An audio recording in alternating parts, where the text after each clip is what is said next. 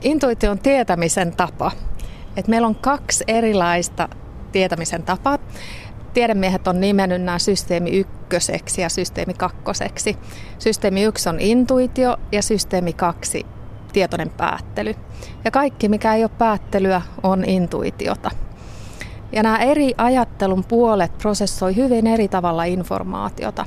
Et jos kuvittelee intuition päijännetunneliksi, joka on valtavan suuri, halkasijaltaan 15 neliöä, ja sinne sopii kuorma-auto ja siellä virtaa valtavalla kohinalla vettä, niin samaan aikaan tämä meidän tietoinen päättely on hyvin rajallinen.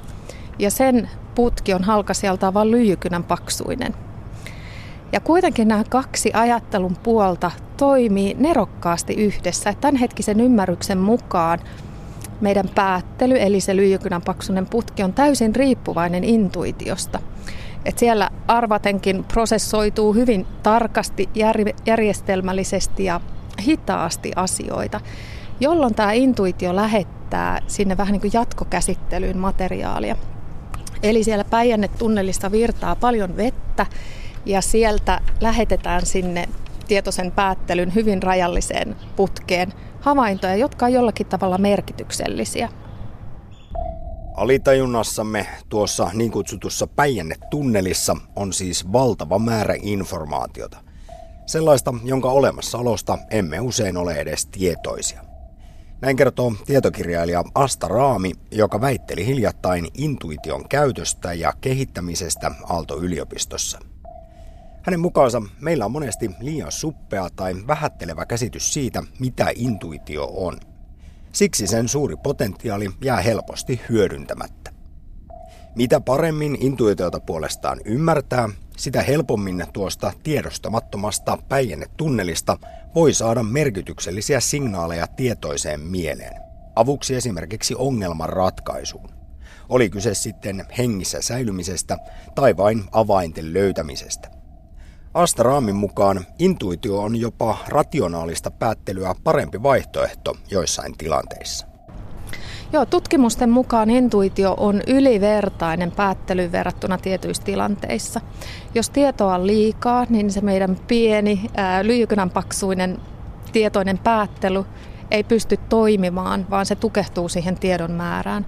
Toisaalta jos tietoa on liian vähän, että on liian suuria aukkoja, ei tiedetä mitä tietoa puuttuu, niin myöskin silloin ilu, intuitio on ylivertainen päättelyyn verrattuna. Ja kolmas tilanne on semmoinen, jos on tiedollinen yli- ja alikuorma, että on tavallaan liikaa tietoa, mutta samanaikaisesti jotakin tietoa puuttuu, eikä aina tiedetä mitä.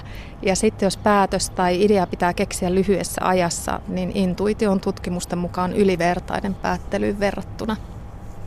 Astraami, kritiikkiä tätä intuitiota kohtaan on kuitenkin aika helppo löytää.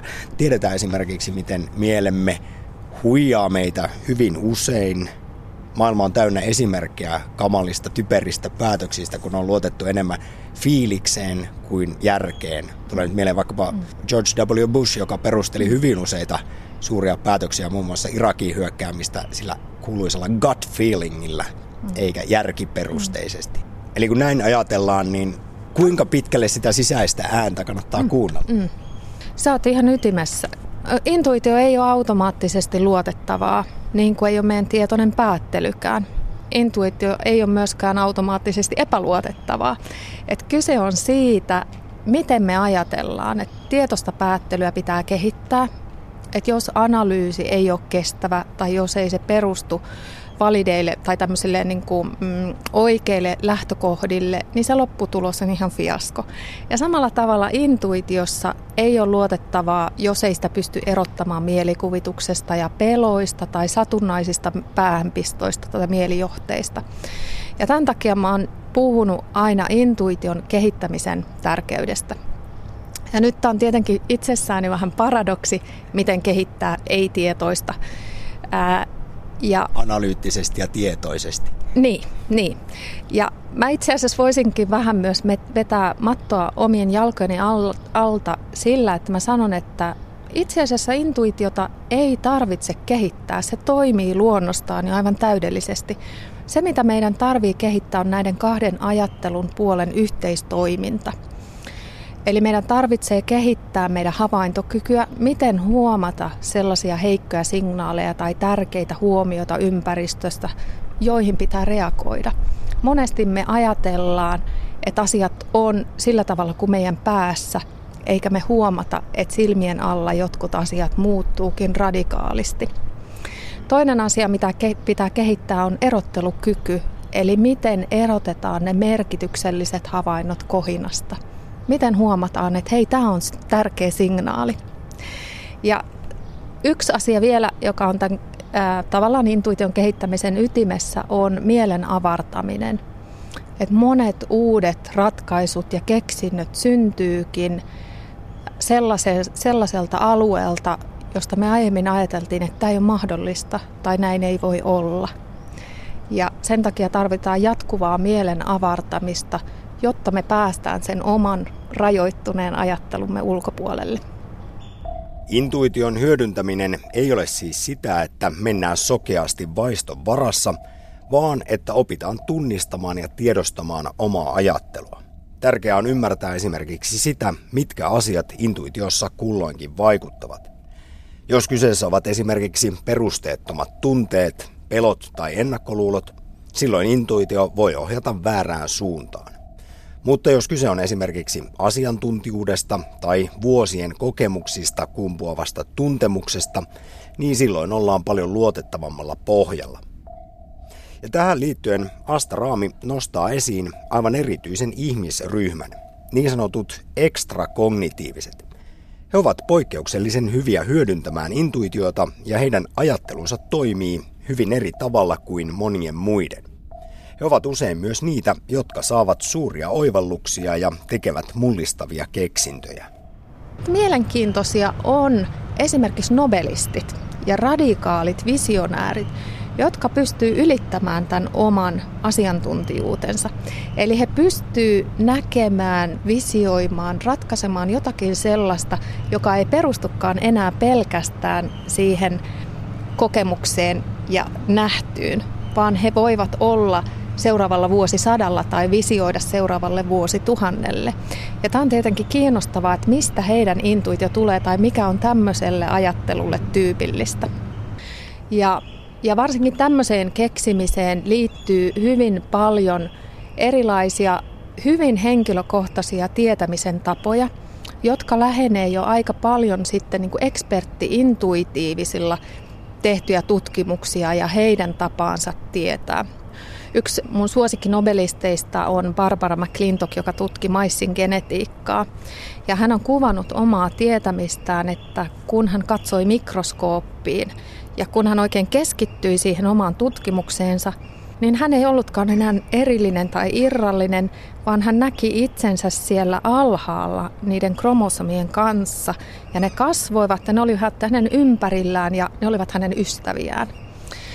Ja, ja tämä voi tietenkin kuulostaa kauhean eriskummalliselta kokemukselta, mutta tämä on hyvin tyypillinen kuvaus monelle visionääriselle tutkijalle tai huipputiedemiehelle. Eli heillä on kokemuksia siitä, että he yhdistyvät jollakin tavalla tutkittavan kohteen kanssa. Larissa Shavinina, tutkija, joka on tutkinut nobelistien ja huippukeksijöiden ajattelua, nimittää, että heillä on tämmöinen erillinen ajattelun kategoria, jota hän nimittää ekstrakognitiiviseksi ajatteluksi.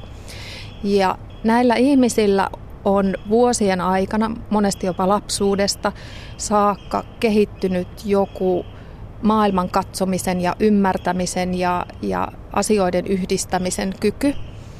Ja monesti sitten niin kuin arkielämä esimerkiksi saattaa olla niin kuin hyvin tylsää tai yksitoikkoista. Ja se koko mentaalikapasiteetti suunnataan siihen tieteellisen työn tekemiseen ja siihen liittyy tällaista epätavallista tietämistä. Mutta entäpä me muut, jotka emme ole nobelisteja ja luonnostaan suuria visionäärejä? Asta Raami kertoo, että mekin voimme kehittää ja aktivoida intuitiotamme. Eli aivan erityisesti virittäytyä saamaan pieniä ja suuria oivalluksia.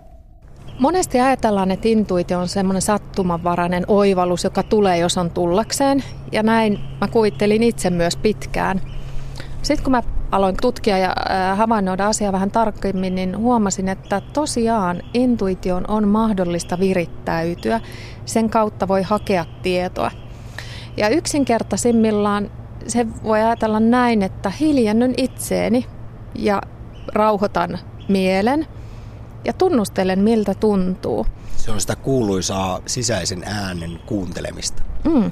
Ja sitten neurotutkimus esimerkiksi on paljastanut miele- mielenkiintoisen asian, että siellä on tutkittu oivaltamista ja tämmöisiä aha-hetkiä.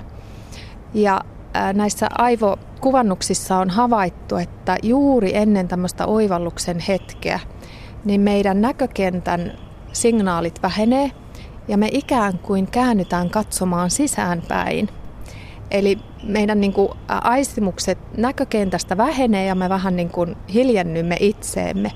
Ja tämä voisi viitata siihen, että kaikenlainen toiminta, joka vähentää niin kuin ulkoisia ärsykkeitä tai, tai päässä pyöriviä ajatuksia, niin on edesauttaa oivallusten syntymistä.